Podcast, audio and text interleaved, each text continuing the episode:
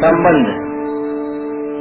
शास्त्र विधि का त्याग करने से मनुष्य को सिद्धि आदि की प्राप्ति नहीं होती, इसलिए मनुष्य को क्या करना चाहिए, इसे आगे के चौबीसवें श्लोक में बताते हैं।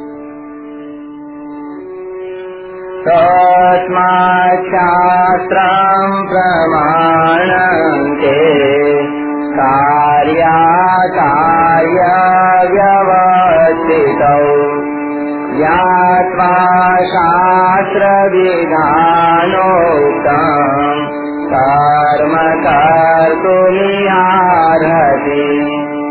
अतः तेरे लिए कर्तव्य अकर्तव्य की व्यवस्था में शास्त्र ही प्रमाण है, ऐसा जानकर तू इस लोक में शास्त्र विधि से नियत कर्तव्य कर्म करने योग्य है। व्याख्या। तस्मात् शास्त्रं प्रमाणन्ते कार्याकार्य व्यवस्थितौ। जिन मनुष्यों को अपने प्राणों से मोह होता है वे प्रवृत्ति और निवृत्ति अर्थात कर्तव्य और अकर्तव्य को न जानने से विशेष रूप से आसुरी संपत्ति में प्रवृत्त होते हैं, इसलिए तू कर्तव्य और अकर्तव्य का निर्णय करने के लिए शास्त्र को सामने रख। जिनकी महिमा शास्त्रों ने गाई है और जिनका बर्ताव शास्त्रीय सिद्धांत के अनुसार होता है, ऐसे संत महापुरुषों के आचरणों और वचनों के अनुसार चलना भी शास्त्रों के अनुसार ही चलना है, कारण कि उन महापुरुषों ने शास्त्रों को आदर दिया है और शास्त्रों के अनुसार चलने से ही वे श्रेष्ठ पुरुष बने हैं। वास्तव में देखा जाए तो जो महापुरुष परमात्म तत्व को प्राप्त हुए हैं उनके आचरणों, आदर्शों, भावों आदि से ही शास्त्र बनते हैं। शास्त्रम प्रमाणम का तात्पर्य यह है कि लोक परलोक का आश्रय लेकर चलने वाले मनुष्यों के लिए कर्तव्य और कर्तव्य की व्यवस्था में शास्त्र ही प्रमाण है। ज्ञात्वा शास्त्र विधानोक्तम कर्म कर्तुम इहार्हसि। यहाँ यह पद देने का तात्पर्य है कि इस संसार में मनुष्य शरीर केवल श्रेष्ठ कर्म करके परमात्मा को प्राप्त करने के लिए ही मिला है, अतः यह अवसर कभी वृथा न जाने दे। प्राण पोषण परायण मनुष्य शास्त्र विधि को नहीं जानते कि किस में प्रवृत्त होना है और किस से निवृत्त होना है, इसलिए उनको सिद्धि आदि की प्राप्ति नहीं होती। भगवान अर्जुन से कहते हैं कि तू तो दैवी संपत्ति को प्राप्त है, अतः तू शास्त्र विधि को त्याग कर कर्तव्य का पालन करने योग्य है। अर्जुन पहले अपनी धारणा से कहते थे कि युद्ध करने से मुझे पाप लगेगा, जबकि भाग्यशाली श्रेष्ठ क्षत्रियों के लिए अपने आप प्राप्त हुआ युद्ध स्वर्ग को देने वाला है।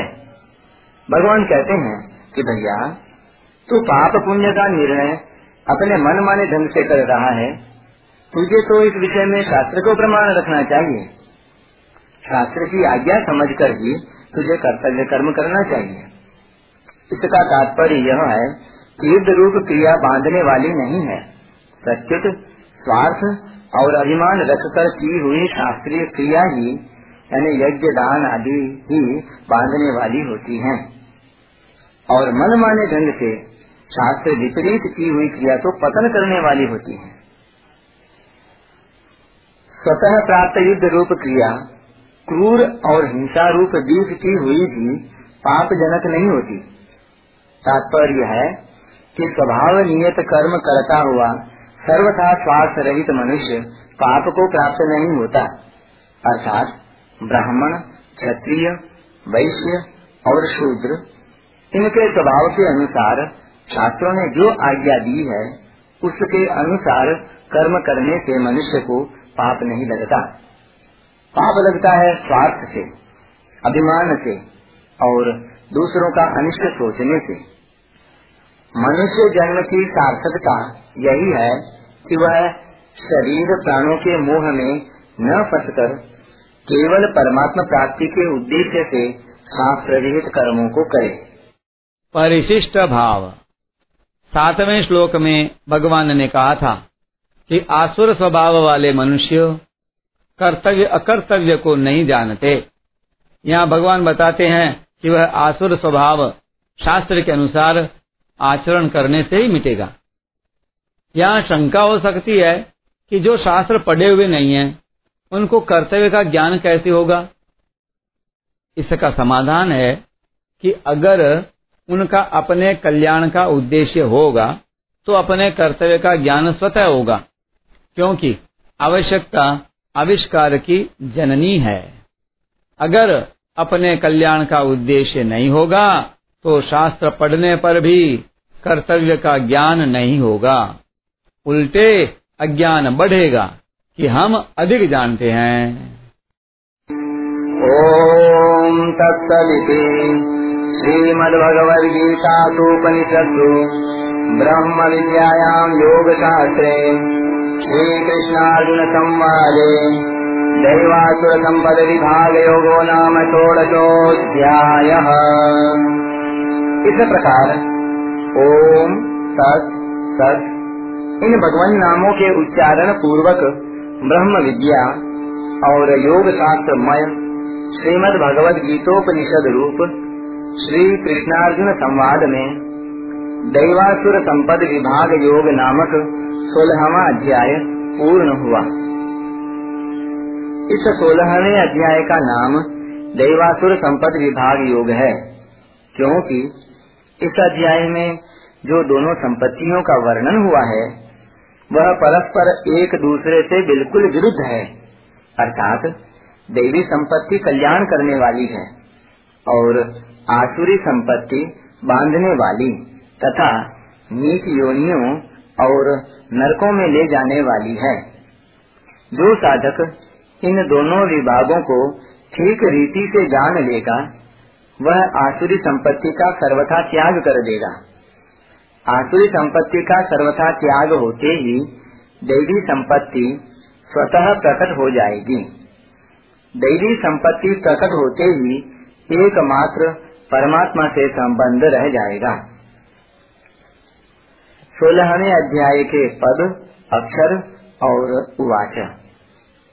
इस अध्याय में अथ षोडशोऽध्याय के तीन, श्री भगवान उवाच के दो श्लोकों के दो सौ सत्तासी और पुस्तिका के तेरह पद हैं।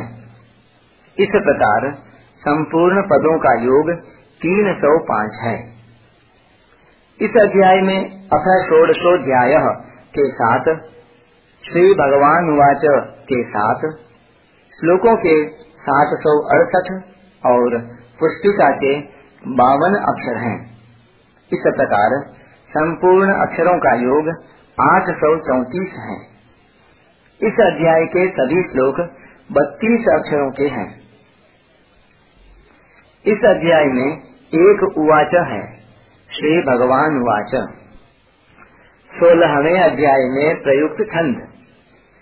इस अध्याय के चौबीस श्लोकों में से छठे श्लोक के प्रथम चरण में, दसवें श्लोक के तृतीय चरण में और बाईसवें श्लोक के प्रथम चरण में मगण प्रयुक्त होने से म विपुला तथा ग्यारहवें, तेरहवें और उन्नीसवें श्लोक के तृतीय चरण में न गण प्रयुक्त होने से न विपुला संज्ञा वाले छंद हैं।